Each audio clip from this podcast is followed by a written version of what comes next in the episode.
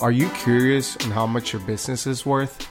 Get your free no obligation offer from OpenStore at open dot store.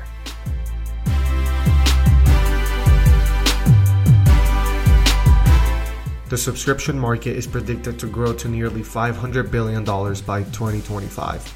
Recharge is the leading subscription management solution, helping e-commerce merchants of all sizes launch and scale their subscription offerings. Over fifteen thousand merchants use subscriptions powered by Recharge to grow their business and their communities by increasing average order value, reducing churn, and providing predictable recurring revenue. Turn transactions into long-term customer relationships and experience seamless subscription commerce with Recharge. Check them out at rechargepayments.com forward slash DTC pod. Yeah, D J, thank you. Thank you for, for being on D T C pod. I'm super stoked to have you as a creator, entrepreneur, you know, content master, even a little bit of comedian, because I, I saw some of your videos in your Instagram and I was dying laughing. There's one specifically that the one that says I'm about to head into work another day, another time. And just like that humor to me was just yeah. hilarious. So, you know, I would love to start, you know, there's a lot to unpack here in terms of, you know, different businesses that you run. But man, your content is so on point that the main thing that stood out to me is how does this man divide, like wh- how much percentage of his time is like making content, is making content his entire business. But, you know, first, let's take a step back and talk about like, where did this all begin? What was your first dollar as a content creator earned? Like, um, can you take us back to that? How did it all start? So, yeah, let's, uh, so it actually goes to, like, probably, I'm trying to think. When did YouTube start? Like two thousand six or something like that? Yeah, yeah I that was sounds about college. right. Yeah. Like, yeah, so YouTube started when I was in, I think YouTube started when I was in high school around that time. And I saw YouTube and I was like, this is dope. So I was like making videos back in high school and we'd be boxing our friends and stuff. And we'd be knocking, like literally like tearing each other up. We had a trampoline in the back at my parents' house and we would have uh, boxing gloves. And we always kept the boxing gloves in the back of my trunk. And if anybody had any issues, we would just fight on site right now. Like that was our thing. So it was like, oh, you got a problem? Get the gloves. And then we were just no like weight, scrap it no out. No weight division. Yeah. No, no age it division. It didn't matter. None of it. yeah. So we was recording that and everybody in the school would be laughing and following it and having a good time. And then when I got to the end of high school um, and going into college, I had started my business reselling sneakers and everything. And I was like, okay, well, if I make videos on YouTube reviewing these shoes, I can get people to come to my website and purchase shoes and all this stuff. So I was kind of like creating this funnel without even really knowing what I was doing. Um, just a young kid, you know, eighteen, trying to figure it out. And I had a YouTube channel, got to about five thousand subs, and it was monetized. And I didn't know anything about the monetization program. And obviously, you know, that's what, two thousand ten at this point. And I was clicking on the ads and I got my whole channel demonetized and banned. So I'm like, I could never get, they wouldn't let me to get monetized again. I tried for like two years. So my first dollar was made then, but it was gone very fast. And I kind of just was like, I'm done with YouTube. I don't understand any of this. Like, I don't know what to do. So I just kind of went throughout college, continued football, pursuing the N F L and running my business. And um, from there, when I got out of college, I was like, man, I love movies. I love cinema. I love all this stuff. Like, I just want to make videos again. Like, I had so much fun. I remember doing that. So by the time I got through, while I was I was getting through college, I was like, you know what? I'm going to just make videos again. If I don't get monetized or whatever, I just do it because I want to do it because it's just fun to me. So the first dollar was made a long time ago, and there was a big gap before like the new channel came and everything kind of re you know switched up. How did that? How do you? I was gonna say, how do you think that affected your experience and how do you diversify? How you're not, you know, it seems like. You you got a slap on the wrist early on of, you know, what could happen if you build all of your content, you know, all of your eggs in one basket, in one platform. I know you mentioned offline, you know, you mentioned the real estate. Like, you know, w- was that part of, you know, how you decided to diversify sort of like everything right. you do? So at the time, uh, my business was doing really well when I was young and uh, getting into college. And I had sold like I had made, I would say I probably made just over one hundred thousand within my first like uh, five months in being in business. I started like closer to the end of the year, and I was like a freshman in college, and I was just flipping kicks. And then that brought me into like working with pro athletes and consulting and doing these other things. So I had learned that stuff, and I was like, this is my thing. This is my cash cow. I'm really good at this. I love this. And if anything, this is my fallback plan if I don't make it to the N F L, because I don't want to apply for a job. I don't want to work for anybody. I've never had a real, like, I worked at my parents' job. I got fired on my day off when I was in high school. I told my parents I would never work again for anybody else unless it was for myself. So me flipping kicks, doing all those things, that was kind of like my my nest egg, my fallback plan. And it was like when I was in college, it was cool because they allowed me to use my work that I had done through flipping shoes during for my business program uh, to graduate school, because they said, you have the experience, you've done the things that allowed me to submit the work that I've already done as my assignments, which was pretty convenient. And that allowed me to spend more time on business and football and not have to worry as much about school, because I was already doing the groundwork initially during that time. So I was ready to purchase a home. Um, by the time I was twenty, I was like, I'm ready. I tried to do a deal. That was like my first time getting into it. And uh, I j- it just fell through. Like the I needed one more signature for somebody to sign off, because there was two people on the title. And uh, the mom of the person didn't want to sign, and she didn't even live in. T- it was just a whole like mess. And I, I learned from that too. So I was like, same situation. I was like, I'm ready to buy a home. I'm young. I'm in college, all this stuff. But I think I'm going to just wait. When I get out of college, when I finish this stuff, I'm hitting the ground running. And my senior year came around, and I was doing really well in the business at that time. I'm training for the N F L, getting ready to go to the combine. I purchased two homes. Um, my first, what was that? Like March, April, I think, at the beginning of the year. It was just the end of my senior year of college. And then the combine was like right at the same time. So all within like a ninety, or actually it was probably like a forty-five day period. There was like two homes purchased, graduating college, going to the combine. And it was just all these things happening. But it was all kind of happening at the same time for my fallback plan. I'm like, if I got a house, I got the rental income, I got all these things. And then I got the other house, I'm renting that one out. I was renting my house, that I, this one right now, I was renting this out before I even moved in. I was still sleeping at my parents' house.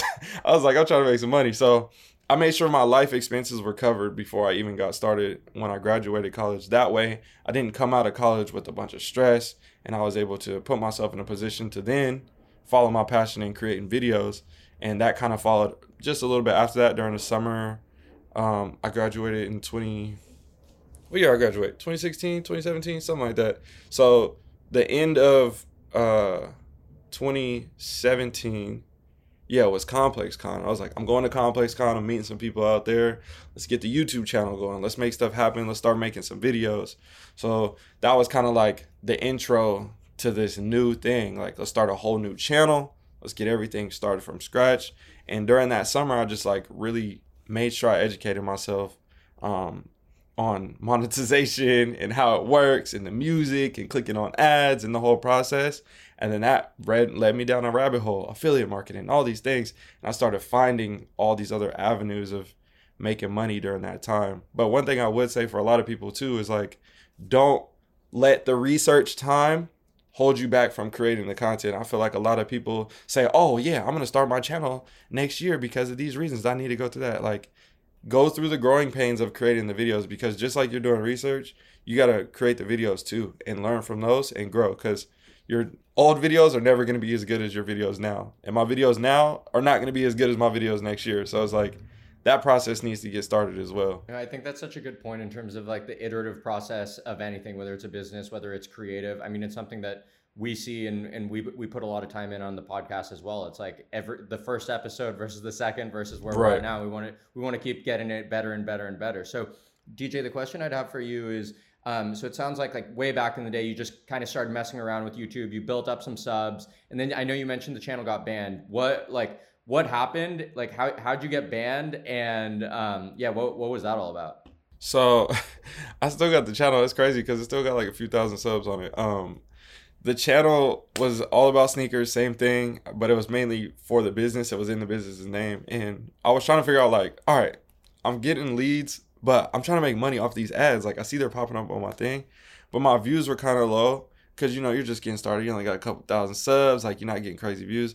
I started clicking on the ads. Like, I was in the library at my college, and I was just clicking on the ads, and I was doing it on different computers, and I was trying to see, like, okay, how many times do I need to click on it to see, like, you know, if I make money. So then I look the next day, because you know how, like, takes a little bit to load in, and it's like the following day. I'm like, oh shoot, I made seventy cents. Like, this is dope. Like, I just clicked on all these ads. And I'm like telling all the homies, like, yo, click on the ads if you're on the thing. Like, I need the plug. I'm trying to make some money.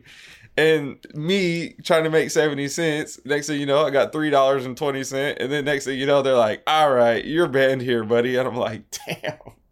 So I got an email from YouTube, and it was like, uh something from the I P address or whatever it was, me like doing it, cl- re-clicking on the videos and stuff, because I'm just like churning the ads and trying to run it up. And so they're like, yeah, you're banned. And then it was like months later, they're like, they give you like a window to like appeal it, like after, like, I don't know if it's six months or something like that.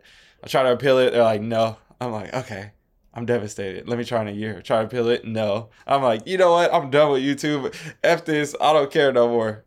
And then later I was like, I still want to make YouTube videos.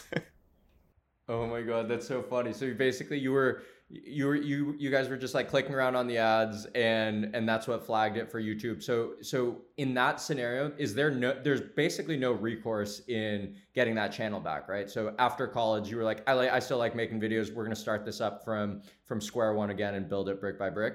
Yeah, it was essentially that. And then it was just like, do it again, do it right, be very cautious, make sure I'm using all the right music, background music, everything, just the initial stuff. Even before I hit the four thousand hours and the and the one thousand subs, I'm like, let me build this foundation correctly um, for when I get to that point, they don't look back on my channel and be like, oh, you've been using all this, you know, because I didn't know, I kind of knew, but I was like, you know, at this time, let's just play it as safe as possible.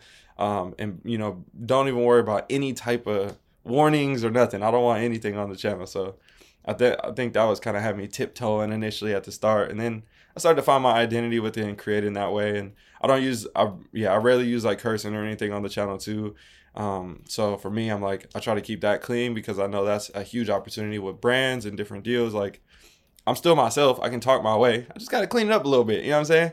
So I got to hit that beep in there or that silent sound. So that way the brands, when I'm trying to get that big deal one day, because I, I think that was something that was in my mind. Like, if I make these mistakes now, like, oh, yeah, I only got three thousand subs.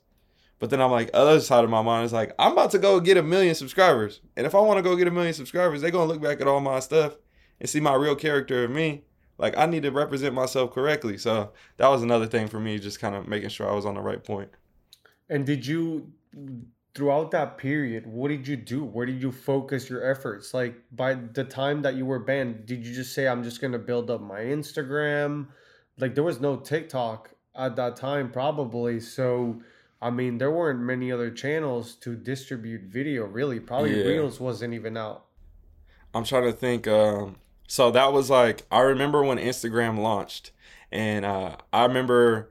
what I used to do on Instagram was like, I would follow, like, every night I would follow hella people like in the sneaker industry, and then everybody would follow. That was what everybody was generous with following, right? So I remember I had like ten thousand followers on Instagram on my business page uh, before like, I don't know, whatever that was, two thousand twelve or something like that. Like, it was a long time ago. And um, I was doing that, and I was following all these people, and then I would unfollow everybody and have like hella followers, and I would do it again. And then and then Instagram caught on to that with people. Remember, they started doing that, and they were like, you can only do so many per day and everything. You're like eating lunch, like doing follow, follow, follow. I was doing everyone. The same thing I was doing on YouTube. I just started doing it on Instagram. But I did that, and it actually built my business because I was literally getting the right people in that target audience, and I was making sure I was looking for, I wasn't just following anybody. I'm like, okay, these people follow this platform. Like, let me follow all those people. So I was doing that heavy. I was building the brand, and I didn't even have a personal Instagram at the time. I waited to get a personal Instagram for some years because everybody wanted to see my shoe collection. They wanted to see all my stuff, and it was like, I'm just trying to sell y'all kicks. I'm trying to keep the business over here. Like, y'all don't need to worry about me. And then I realized, like, okay, if I build a brand around myself, this might be something better. So a few years later, I don't know if that was like twenty, maybe fourteen or fifteen by then, thirteen. That's when I decided, like, okay, I'm gonna make my own Instagram. I'm gonna build my own little following. And I wasn't even too worried about the following as much. I just wanted to post and share like how much I love shoes and all the shoes that I had. And I know some people was like, oh, it's flexing and all this. I'm like, bro, I just love sneakers. I want to post this stuff. Like, this Instagram is specifically for that. If you like it, you like it. If you don't, you don't. And then I think people kind of saw that authenticity in me, being me through what I love. And that's what kind of gravitated more people through to come to my channel. And I mean, so let's talk about that. Like, what about your collection? Like, you know, there's there's so many sneaker people out there, whatever, but like not many are actually like in the ranks making bank. Like, what is it about it? Is it is it like sneaker flipping? Is it your collection? Is it a combination of both? Um, what's the flex really like? I mean, it's the collection, right? It's like all the collectible sneakers and right. um, and basically you just have a stacked collection. It's an asset. Mm-hmm. So I've been collecting for about fifteen, sixteen years now. I started when I was young and in high school. And uh, that kind of led to people like, hey, you got all the kicks. Like, what's up? I need some kicks, bro. And I'm like, uh, no, I'm not selling you my shoes. And then I was like, you know what? If I'm at the store and I can get multiples, let me grab extras. And just, you know, charge, you know, twenty, thirty bucks. And then I started to realize the demand behind it. And I was like, these shoes are worth a little bit more than that. As I saw on different forums and stuff. Like, because this is way before StockX, way before GOAT. This is before it was cool. This is when people used to tell me I was stupid for having all these shoes and it wasn't worth it. And people used to, I remember my friends in college used to make fun of me saying, oh, yeah, so what are you going to actually do when you graduate? Like, what are you going to really do? Because they all were like, I'm about to go work at this job, right? And I'm like, I'm about to flip kicks. I'm about to keep building my business, right? And little did they know, I'm like flying out to All-Star Weekend all, with a bunch of pro athletes, having a great time. Like, I know all these people. I'm selling shoes, making money, going to private parties, and it's all through sneakers. And they're like, oh, yeah, it's all fun and games, right? And then I'm like, you can make a lot of money from this. So that kind of all evolved into that. And my thing was always like, the only reason why I sold shoes was to get more shoes in my collection. That's what I was trying to do originally. So throughout the years, I was making a bunch of money. I was just buying the right shoes. I'm like, if I buy these shoes now, they're going to go up in value later. And I can use that if I want to sell something. And I can put that money down on a house, which is what I did when I got out of college. I had about seven hundred and something pairs of shoes when I graduated. And I was like, cool, let's sell like for like probably like three hundred, three hundred fifty pairs of shoes. Let's sell some. Took all the cash. It had enough money for me to put um, a loan payment down for a regular conventional loan and enough money to put me uh, money down for a, a hard money lender. So I bought, that's how I got the two houses within that month period. And it all worked out. And I was like, this came from sneakers that everybody was making fun of me of. And I'm like, this is my nest egg. Like, this is, you got a savings account? I'm like, I know sneakers go up way more in value than a savings account. So let me continue to reinvest into myself and just kind of repeat that process and build that cycle. You know, I, th- I think that's so cool in terms of just the way you're thinking about it, like how it, it can literally turn from one pair of shoes and then, you know, you invest in the next pair and the next pair. And then the next thing you do with that is actually turn that into like, you know, real revenue production, uh, real revenue producing assets like in the house, right? So like the fact that it's, it almost reminds me of, you know, those, what was that thing? It was like a paperclip. Like, do you ever see that thing where it's like trade a paperclip and the guy like trades a paperclip and ultimately oh, yeah. like ends up with yeah, a house? Yeah. Yeah. It's like almost like that, right? Like the fact that you can literally think about starting with one pair of shoes and turning that into like a real revenue producing asset that puts you in, in a position to have your expenses covered where now you can like dial in and focus on what you actually love, which is like doing all this stuff with sneakers and enabling you to like create amazing content around that. I think that's Um, yeah. That's a really cool, cool way to think about the progression in terms of like your career. And it's very, it's very authentic to what you, um, you know, what you were all about and what you said you wanted to do, to do in the first place. And it, it's so crazy because I started with that one pair of shoes and like you said, building up that collection. I had the job at my parents' restaurant. That was the only money I had ever coming in when I was in high school. And all my money was spent on my house or my, uh, my shoes and my car. I had a little Honda and I had the, the lights underneath the car and the T Vs in the back and we had the music in there and we was always having a good time. Like, I was like, let me pimp out my ride type thing because you remember Pimp My Ride used to be popping back in the day. So um, I was just like kind of on that wave and it was just crazy to think like it all seeded from that. Like it wasn't like, oh yeah, I ended up getting a job and I worked an internship and I made some good money and then I put all the money into sneakers and then I built it. It was like, I was literally flipping from that one pair of shoes, sophomore, junior year in high school, the money that I had, and then it just built up this crazy thing. So, yeah, it is kind of so, wild to think. So how did that customer base build and develop, right? So like as you as you stock, as you continue to sell more, you continue to get better and better sneakers, better inventory. Now you start getting to a point where like you need a new league of customers, people with mm-hmm. more money than maybe like the previous customers that you had. Mm-hmm. So how did you expand the audience more and more? Was it more word of mouth? When did the and then and then after that, when did the content start actually, you know, bringing you your new customers? Right. So it all started with me just loving kicks, doing that stuff, and then people wanted my shoes. So I was helping people out here and there. And then I found my identity really quick in the sneaker space in selling shoes. I realized that size thirteen is hard to get. People respect my collection even more because I wear a size thirteen because they know it's harder to get. So when they see my shoes, they're like, damn, this dude got the shoes and it's in a size thirteen? That's crazy. So I'm like, let me buy and sell to everybody who wears twelve, thirteen, fourteen. I'm not trying to be the sneaker plug for everybody. If I get stuff in other sizes, yeah, I'm gonna still sell it if I know I can make some money. But let me be the specialist in like, these are the sizes. Let me take care of all the people with the big feet that's trying to get the plug on the shoes that need the good love. So I'm like doing that. I really found that identity. And then I made sure I had the best prices because I understood what it was like to be a sneakerhead and wanting to have a good deal and being able to know like, okay, I'm willing to spend extra on a pair of shoes so I can have in my collection. But at the same time, I'm not trying to pay top dollar. So when people would be negotiating and all that stuff, and they'd be like, oh, what about this? So I'm like, all right, cool. Yep, let's do it. Let's do it. You're right, bro. twenty dollars less? Fine, no problem. Because they're like, oh, he's dope. Like, he hooked me up. He plugged me. And that is now going to lead to word of mouth. Other people like, he really took care of me. He got me next time and next time. And I'm like, if I just do more volume and selling and, you know, take that little twenty dollars hit on per shoe or whatever, that's fine. Because now I got way more people that want shoes and I can just flip more kicks. You get leverage. Right. And and that came to then was like, I built this name up and then I found another niche in my space. I was like, I'm an athlete. I play football. I know all the athletes. I got a bunch of friends in the N F L, the N B A, D one athletes, like all this stuff. And at the time, it was mainly high school, college, not too many in the N F L or N B A, but we were all on the verge growing up together. So now I see my friends now in this current time in life. They're veterans in the league. And now, now I have even more authority. But before that, I was like, let me plug in my homies and take care of them. Make sure they got the dopest kicks on the court or something to wear when they're going to whatever thing and preparing for their next game out at some D one game or whatever it is. So I did that because I realized all of us athletes typically wear similar sizes.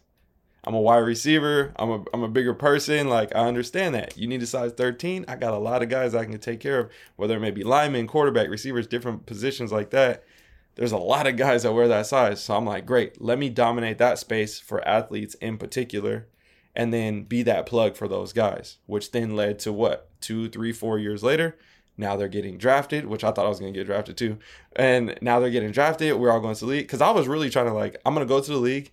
And when I get to the league, I'm going to be the plug for all my friends on my team. And then I'm going to dominate that space and still be flipping kicks while I'm in the N F L. That was my goal. But it was fine because I still knew everybody and it all kind of unfolded over time. But it was just planting those seeds initially, having that end goal in mind, knowing like, if I do this, this is what's going to happen and the things that's going to come next. Yeah, the, th- the thing I love about that is like you can literally take the what you've done in the shoe space and just like extract these like really core business principles out of them. So the two right. that like jump out at me right out of the gates are, one was like how you went niche. You were like, mm-hmm. I'm going niche after specifically twelve to fourteen. That's going to be my focus of hard to get kicks because like people know them, there's a demand for it, and I'm going to be the person for this one specific niche, which makes it easier for you and you can be more descriptive when you, you're selling your product and your customers know exactly what they're getting. And the second is like the mindset of investing in relationships and investing in your peers, knowing that like this is something that will pay you back down the line, right? Like a, when you make an investment, a dollar today, you're not going to see it and it's not going to come back for a while. But when it pays you out, it's going to pay you in spades. So whether that's like you were saying, like, yo, I, like I'm going to have the competitive prices. I'm going to hook up my friends because I know over time we're all going to grow together. Um, I think that's a really important thing. And we I see it all the time, like when we're when we're work when I'm working with like my peers, right? Like we were in, all in college together, and the next thing we know now, it's like everyone has their own company, everyone's building their own thing, and it's like, right, if you treat people well and you have this like abundance mindset where everyone's growing together, like over time those relationships are gonna um, continue to pay out. So I just love the fact that you can put the put that like lens and and just like look at them from the microcosm and the perspective of of shoes, which is something everyone can relate to. Right. Yeah, it's crazy, and that's kind of what like my dad told me a long time ago. He was like, you got to brand yourself. You got to know like your identity and brand yourself. And that kind of, my glasses, I used to make, the people used to make fun of me for wearing these glasses. These were not cool ten years ago, but this was my style. I liked it. My grandpa would wear these same type of glasses. It's like, these are dope. Like, this is me. And then now I look and I'm like, everybody wearing these type of glasses. But at the time, it wasn't cool. It wasn't fun. And it's always hilarious, like seeing that stuff. But um, with that, and branding myself, I also branded myself, like you said, with the peers at college. And I think if there's any college students that are listening to this, definitely think about like what you can do with the network that you build from the people at college. Don't worry about being the coolest kid. Just be cool with everybody. You don't have to be mean or always have your head down when you're walking to class. Like, walk by, say hello, wave at people, say hi. Like, be that person. It's okay to smile when you see somebody when you walk past them, because later you never realize how much of an impact that is on the people that you go to school with.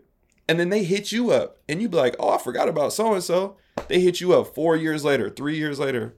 Hey, bro, I'm at this business. I've been doing this thing. I live in Boston now. Da da da. Like, you should come out. We got a private party. Welcome to come. I'm like, I'm on the next flight. I'm out. And it all comes from those little things like that. So I think a lot of people take those things for granted, and that's a huge key to, like you said, building relationships and really taking your business to a next level. And I think just life in general, you never know where it's going to go. Um, and th- there's so many things that happen throughout the course of a day, a year. Um, you know, people move, people work on different things. Mm-hmm. And when you put yourself in a position to, you know, like you're saying, just be nice, be great with people, and like, put yourself out there over time. You never know when those relationships are going to compound and like pay you out in spades. So I, th- I think that's an awesome perspective, especially for any of the younger kids that are listening. Like, be a good person, be nice to everyone, and like grow that network, and just know over time that these are relationships that that that might mean a lot to you in the future. Um, so D J, I just kind of wanted to go back a little bit to now, like, you know, you've, you're out of college and you're like, I've made the decision. I want to go start creating more new content around the shoes, build a new channel, et cetera. What was the first types of content that you were creating on your current channel, and how did you grow it from, you know, like there was a certain time where you're uploading your first video, you don't have subscribers. So take me back to there, and what w- what was the content you were producing? What was the strategy around, you know, going from, call it zero to a thousand subs? So it all started actually with me and my cousin. I was like, let's try to do a channel together. And I was like, I was really, really committed to it. Like, I'm watching Casey Neistat and all the different guys, and I'm like, yo, I got to do vlogs. Like, Casey vlogs every day. This is super dope. Like, I got to show my stuff. Like, so it was like, we were trying to do vlogs and, and then shoe reviews. And it was kind of like a mixture of those two. And then I started seeing like, okay, either you got a vlog channel or you got a review channel. Like, it's kind of hard to mix the two. And then from there, it was like our schedules weren't aligning. Things weren't happening. So the consistency and all that stuff, it wasn't like a serious thing. It was just like, let's have some fun. Let's do some dope things. But then as it started to progress, and it's like, yo, we hit a hundred, we hit a thousand subscribers. Like, I'm like, you know me, I, I hit that goal. I hit that line. And I'm like, we got to turn it up. We got to turn it up. We got to get to ten thousand, you know? So that kind of happened, and we hit the thousand like within the first year, and it was just kind of, you know, making videos as we could, getting stuff done.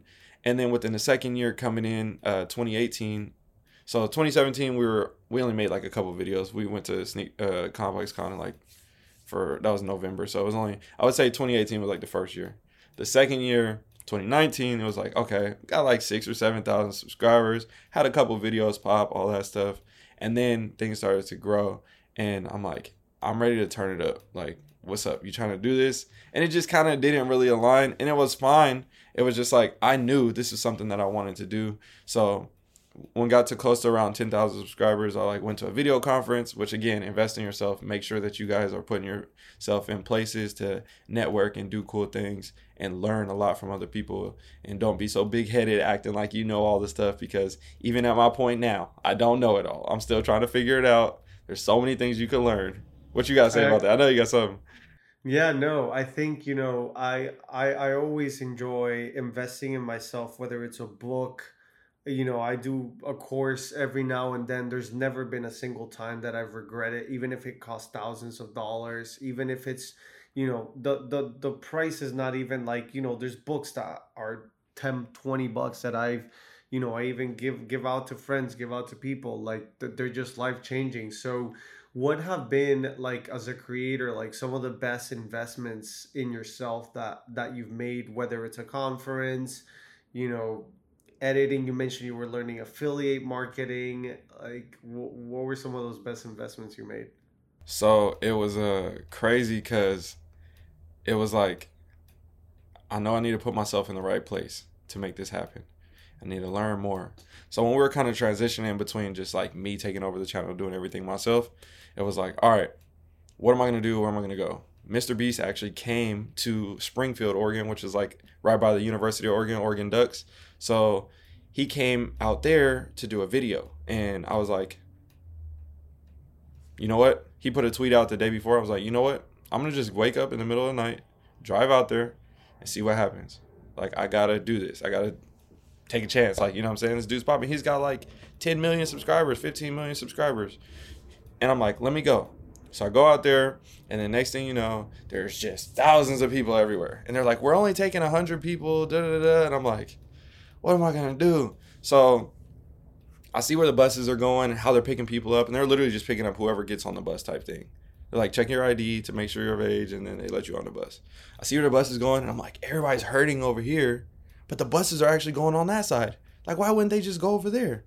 So I walked on the other side. The bus stops right in front of me. I was uh, like probably like the seventeenth last person to get on the bus. I make the cut. I hop on the bus. I'm like, great. Now I can go talk to these people, tell them what's up. And I'm doing my same thing. What's up, bro? I was talking to Chandler, everybody.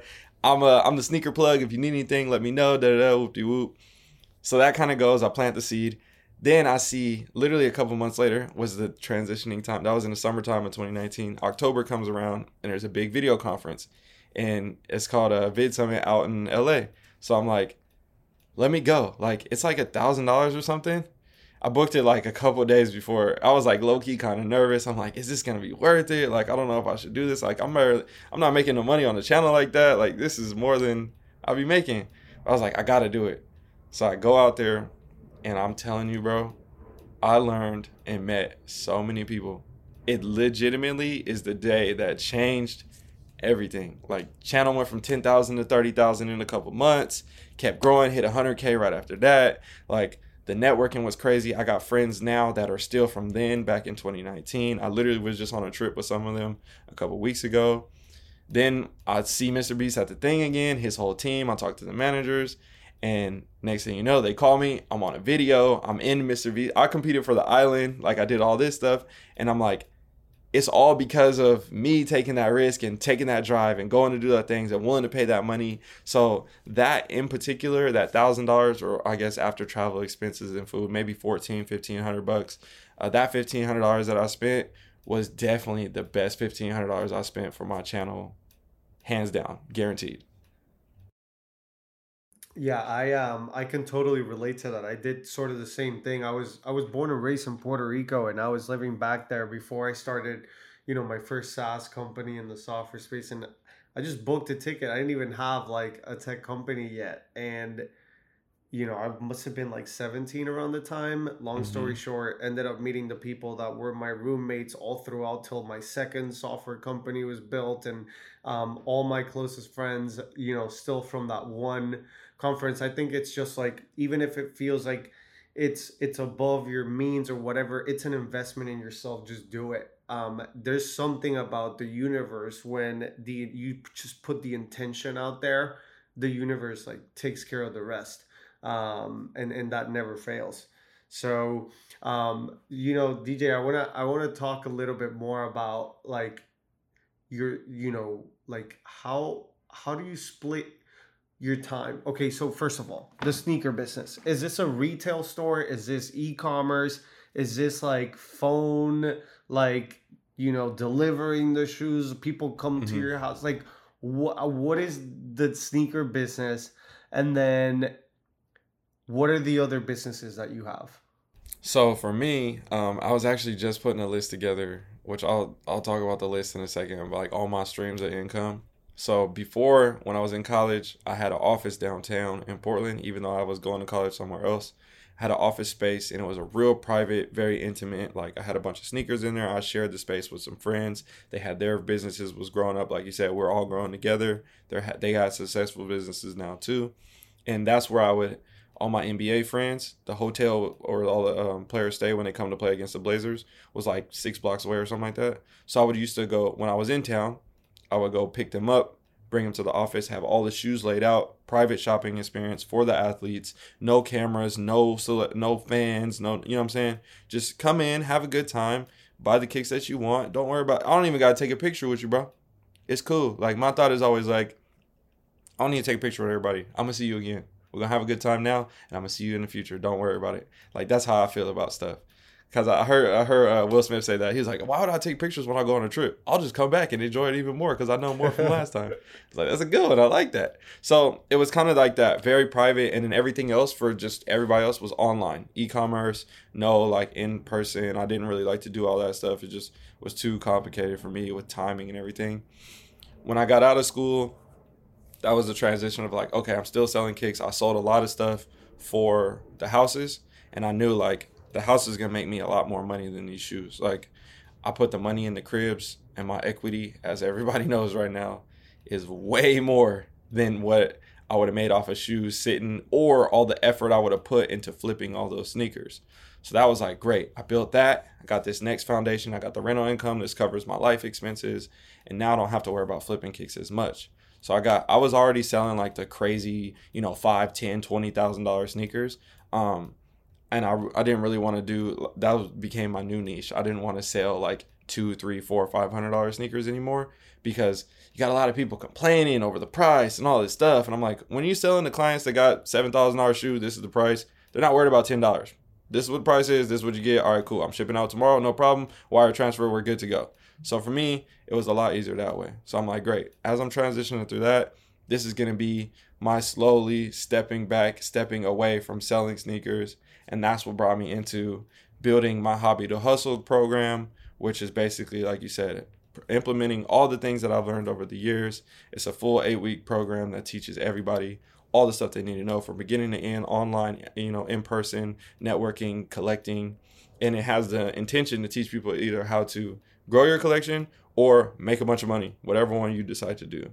And that was like my new form of flipping kicks. I'm like, let me do it this way. Let me generate, you know, a, a digital product that's passive. I work one time and then I make money forever. So that's what has been my slow transition through the past couple of years. And now at this point, I get free shoes and I don't have to worry about selling nothing, and it just makes life is a lot easier. That's huge. I mean, you know, it's like that. It's the same principles for the houses than for the sneakers. You know, it's flipping assets. Um, and just like you had the niche of twelve to size fourteen, I'm sure you probably applied the same in, in the real estate. You probably focus in a specific type of home. Um, and so it's amazing that you were able to see that, you know, hey, which asset can I do this for that appreciates faster? You know, it's it's larger in price and it's lower volume, and I can manage. So, okay, so you have these, you know, all these areas, all these ways to make income. How much percentage of your time is dedicated? What percentage of your time is dedicated to making content? And do you have a team? Uh, is it just you? And, you know, how, how did that evolve over time? So the this last year was heavy on um, balancing the real estate, uh, investing in the fix and flip properties, uh, making sure that the Airbnb is running smooth, different things like that. And still trying to create, start, you know, I got massive growth on the channel. I had hit, I'm like, I'm getting a hundred thousand subscribers. I'm getting offers for stuff, brand deals, all these things. And I'm like, what do I do? And then I'm like, okay, just like when I was in college, I had the business, the football, the class, all the stuff. I'm like, now I just got these two things. It's YouTube, real estate. You know, what do I want to do? I want to get even more into what I love the most. So I'm like, how can I build something and structure my business through passive income online to then also coincide with my passive income with the real estate, which then got me into my third house. And when I got the third house was last year or the year before. I think that was a, I don't know, it was about a year ago. So I got the third house and that was like, whew, stamp. I'm good. Like, I got this foundation. I got great equity. The properties are worth well over a million dollars now. Like, I got another nest egg. I got the sneakers and I got this. So then once I did that and I felt comfortable for the last year, this year I decided I'm going full time. I'm not worried about the flips. Now all I do is just throw cash on a flip. I don't, I barely see the property. I wait till it's done, get my money on the back end. I don't have to worry about any of it. So that's kind of that, and it created my time. So this is my first full-time year doing it, and everything, editing, emails, calls, thumbnails, uh, you name it, analytics, reading, you whatever you name that comes along being an online creator is is being me. I don't have a team. I don't have something like that. It, I mean, compliments to my parents, compliments to my wife. Don't get me wrong. You know, I got my family and I got my support that definitely helped me when I need them, so I cannot shout them out. But at the end of the day, yes, it's basically like a one-man band thing. So now, as of literally last week, I just hired, I hired somebody to take care of my email marketing, and I went to a conference on Monday this week. Um, I brought an email marketing uh, person to help me take care of that, and then yesterday, I just got an editor to help me Um, bust down all my videos, get me more TikToks and Reels popping, and help my distribution and take care of all my passive, uh, my evergreen videos, because those aren't really time sensitive on the upload. So now I have somebody take care of that. And now I can really focus on what videos need to be uploaded now, what's going on with current events, and then I can really put more time into it. So my team is, I guess I got an editor and an email person and me now as of less than a week. So we're slowly growing. No, that's that's awesome to hear. And, and one thing that I think you, is so cool in terms of like managing that whole, the whole stack in terms of from content production to editing, like you're saying, to the thumbnails, to like knowing when you're publishing and distribution and everything is like, you have a really good understanding now, having grown your channel um, over time, of how like everything works and what the intricacies are and where you need to focus. And I think like the applicable business, um, you know, side of that would be, Uh, like the corollary for running a business. It's like, as an operator, you know how to run your business a lot better when you've like built everything and you've done everything yourself, right? Then it puts you in a position to be able to manage, delegate, and know where the high impact things are and where you should be allocating your time. Um, so now that you're like starting to like pass off some of those responsibilities, um, what I'd be super curious about are, is like, what are some of those lessons? Like, what does it take to make good content, to grow a channel, to make content that's engaging, and to grow on these platforms? Like, what are what are what are the lessons you've learned over time in terms of growing your channel to to do that? I think, um, like you said, piggybacking on the making sure I'm taking care of everything, that is a huge thing. Like, if you don't put that time in, if you try to outsource all the work at the beginning, you don't know what you're paying for. That's like same thing when I got into real estate. I was in there tearing down the walls, installing the bathrooms, putting in the tiles, doing all the things. And then I knew what I could pay somebody to do it when I didn't want to do it anymore. Same thing with the channel. And with that, I was able to understand like, okay, I'm building out something that's authentic to me, and I'm allowing people to see the process of my growth, knowing that I'm the one who did it. And I have to keep myself as true as possible, because the internet can see when you're not really you, right? And people see my passion through the things that I create around. So I think when people do, they kind of hold themselves out and just make videos because they think it's going to be along the lines of like, oh, this is going to pop right now. Well, do you really want to talk about that? Or do you really want to do that? Why are you doing it? People are like, why didn't you review this sneaker? Why didn't you review that sneaker? I don't like them. If I'm going to make the video, it's just going to be me, me talking bad about the shoe the whole time. Like, you're not going to enjoy that. It's not going to be fun. Let me just review the stuff that I really like the most. And if, you know, maybe if I got a couple days that I missed, that's fine. I'm not going to put too much pressure on myself to meet this schedule and do these things. And I know some people say, have an upload schedule, do all those things. For my sanity, it doesn't work. I got to wake up, feel good, be in the vibe, and create naturally when I want to. And I think before all those other things, it comes down to me and knowing how I feel and what I want, because it radiates throughout all your content and people can see that. So once they get that authenticity in the creator, they connect so much faster. I mean, it's it's all about energy, right? Like, you have to know how to channel your energy. If you don't have that energy and you force it, that's the moment when you start. That's probably where some creators burn out, when it just, you know, that's not why you started it in the first place. It's like, you know, some people are like, and, and look, I'm I'm an advocate. I like volume. I'm an advocate for volume. But at the same time, it's like a blessing and a curse, because then, like, it's not easy to have to put out, you know, ten videos a week, um, or even a day. Some people do, you know, five plus a day. Um, but I, I totally agree with that. I see what you're saying there.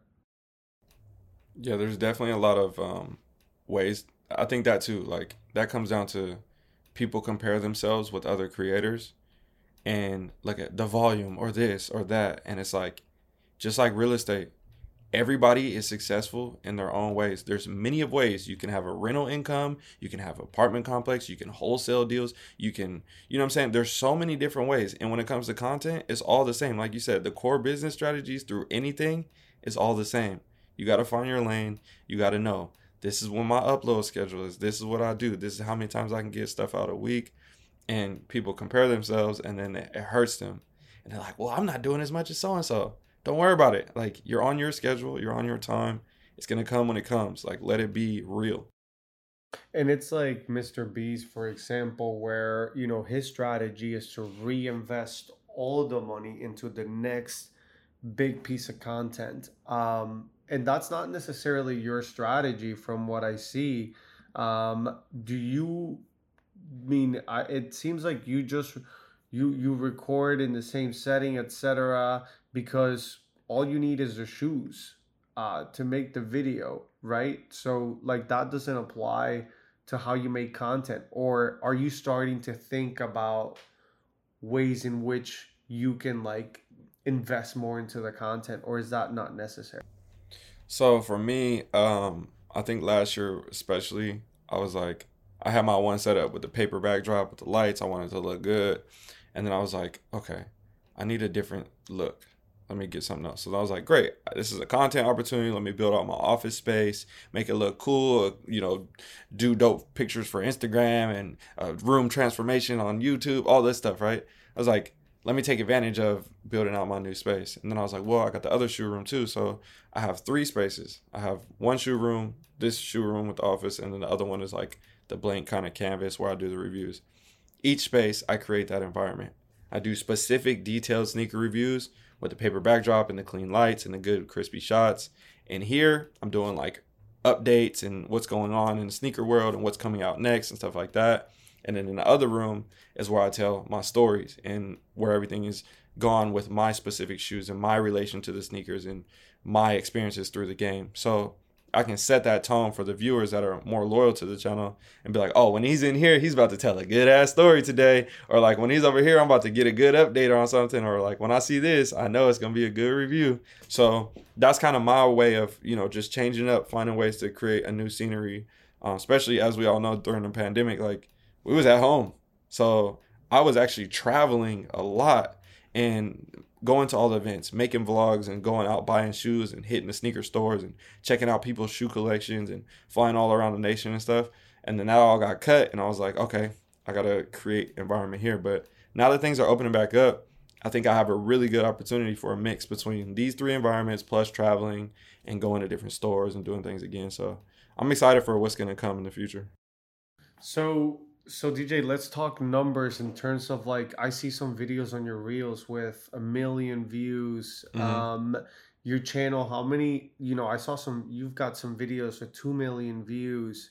Um, I mean, this, this, this is booming your business. Definitely. Like, how, how, what kind of numbers are, are you seeing in terms of, like, how is that growing? How is that compounding? What have been some stats that even you're like, damn, that's, that's a lot. Right. So, Um, let's see. I'm trying to think of, I love analytics, right? So I found through my videos that um, when I make those tutorials on like how to lace your shoes and different stuff like that, they take time to pop. But I'm really focused on building that foundation still to this day on evergreen videos. Like, I incorporate multiple every month because I know I want people to watch these videos ten years from now. I don't want people to watch the video now and it's not relevant next month and then they don't watch it again. And I'm relying on continuously creating and creating and creating. I want to be able to take a trip, get the same views, and everything's fine. Like, I was like a couple months ago, we're going to Hawaii and book a trip. Let's just have a good time. Not worry about making videos. I don't want to be by my phone. I don't want to do anything.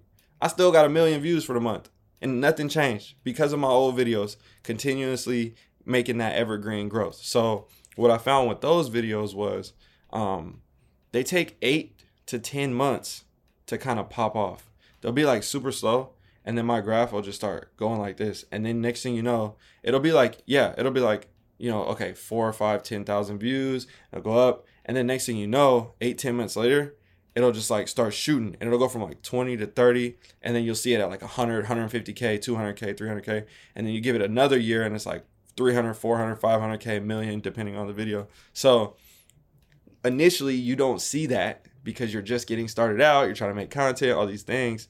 And we have impatience, right? We're not willing to wait and see how it all flourishes. So once I was able to see it all flourish, I was like, this is the foundation. If I do evergreen videos a couple times every month and they pop next year and the year after, and they continue to compound on each other, my numbers are going to stay consistent. My growth is going to stay consistent, and it can only go up from here. So that was a huge thing when it came to that side on looking at the growth and creating that consistency. Yeah, and the, and the thing I'd say too is, like, even if you're thinking about like the invest, like Ramon, you were, we're talking about like, do, are you investing back in the channel and this and that? It's like, it's like what you what you've been doing the whole time has been investing into the channel, into the growth, into the content production, into the properties. Um, so you know, I I know Mister Beast is like constantly like flipping his whatever like challenge he did into the next bigger video and boosting budget, but like in a lot of ways I think you are reinvesting, and that's why you've seen so much success and growth of the channel and thinking about like that long term and even the evergreen content that, okay, if I post it now, like, yeah, my views are going to be a couple thousand this month, but over time that's going to compound and compound and compound. Um, and then I think the other cool thing in terms of the uh, what you had said about like setting up the the scenery for how what videos are going to look like, and and it, it's just like a great way to establish consistency and brand trust of your videos and your viewership. Um, so I think that's something that like you've done a really great job of, is like, if I look at your channel, whether it's the thumbnails or the videos themselves, they're very consistent and it's like easy to digest and follow and know where to navigate and know what you're going to get. Um, so as, as we wrap up here, D J, what's, what's next on the, the horizon for you in, in, you know, in the next year? Any any other exciting collabs or content pieces that you're looking to create now that you've got a little team working with you? So I have a, a lot more just bigger opportunities coming. Oh, and one thing I got to tell everybody too, because this is what I changed. It was like, I'll be like, I'm charging this amount for my brand deals. And I was like, let me just five X it and see what happens. Everybody pays the five X price. Why wasn't I doing this from before? I was undervaluing myself. And now I'm like, I should increase it more. So I have to continue to work on that too. And I think a lot of people undervalue themselves as creators, thinking, oh, that, trust yourself, know your numbers. If you can back it up, like, you're providing value to the business too. So I think for me, I'm going to, I feel like that's going to be one thing that's going to be massive on my growth, um, on the back end of like financially, which is then going to help me be able to fund the bigger ideas, because I want to open up like a center. I want to have a place where young creators can come.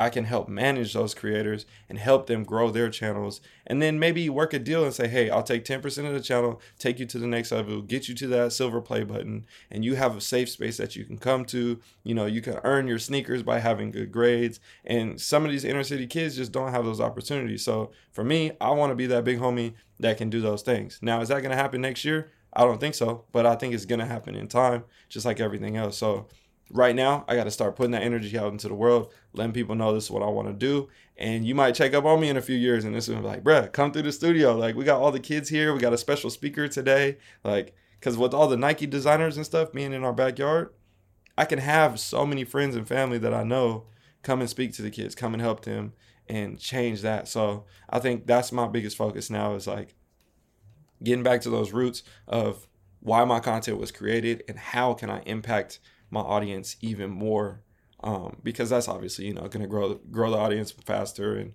build a stronger audience and all those things. But I think I just got to really focus on my impact as much as possible this year. And you're already building the pipeline because you might have one of those students that's a star who you can help then, you know, grow their channel because you can see it. You can spot it early and say, this kid's got it. Mm-hmm. Um, and so it, it reminds me of the same kind of move you did with, you know, from the sneakers to real estate. Everything you do um, has a purpose on the other side of it. Um, and it, and it's not, it's not that it's in, you know, self-interest. It's actually adding value to whether it's the watcher, the buyer, the student. Um, it's life-changing, you know, ways to make money. So, um, D J, like, and, and so, you know, there was always a theme along, along the lines of like leverage that I think is really important for creators to understand. Um, you know, my biggest takeaways was like, you know, give, give, give, and like, don't, don't go at it with the me versus them mentality. Um, build, build volume, expand your network, invest in yourself, know when you have the leverage. That's when you can say to a brand, you know what, price is up five X, take it or leave it. You know, I've got a mass volume of customers now that, yeah, I might have not made the best margin on them starting out, but they trust me and they're going to support whatever um, I do next. Um, so I'm excited. I'm excited for what's next. Do you have a TikTok? How, how are you... Yeah, how are you pushing content? TikTok, YouTube, Instagram? Do you create content for each one? So I uh, I was always against TikTok. I had it like when it first started, and then I was like, you know, it's just not for me. I was just being ignorant basically because everybody's, you know, they you don't, don't want to dance. Yeah, well, the, that too. And it's just like when you start getting good at something and a new platform comes, you're like, I don't want to be bad at this new thing. I want to yeah. just continue to be good at what I'm doing. Like. But then I realized, like, okay, if I start making these skits and having fun and just being myself, it's going to be cool. And I was just repurposing those videos onto a shorts channel. I, I built a separate shorts channel um, for YouTube. And then on Instagram, I did that. And I went from, like, twenty-something thousand followers through the channel growth and the, the reels. Um, but I went from, like, twenty-something thousand to, like, almost sixty thousand followers just, like, in these past, like, six or seven months. And it's been, like, this massive growth. And then I looked at TikTok and I'm like, I'm doing these same skits and I'm reposting them on Instagram and they're working way better on Instagram, but I was making them for TikTok. Why is this happening? Like I only got about twelve thousand, seventeen thousand subscribers or followers on TikTok. And then I, I made one TikTok and I was like, somebody asked a question and I found out about the feature where you could reply to the question through a video and make it a TikTok. So I did that and it was like, oh, do you have this shoe? And I was like, yeah, I got this shoe, bro. And I go and pull it out and I show them and everything.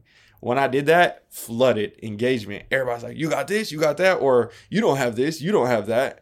And then they're either trolling because they want to get featured or they really think I don't have it. And then they realize like, damn, this dude's got hella shoes. So I started doing that and I started replying to everybody's things. And it was super easy to like batch film a bunch of TikToks in, in like literally like fifteen, twenty minutes. And it'll last me for days. So I just go in there, grab some kicks. Oh, yeah, I got these, bro. Make a funny joke. Like, just be myself. And they're like, yo, this dude is funny. He's got all the kicks. Like, he really be about this life. And it built that trust into my viewers and my followers. And, like, I got to follow him. So I went from, like, twenty-something thousand. I just cracked seventy thousand followers in the past, like, three and a half. Or maybe it might have only been, like, three weeks.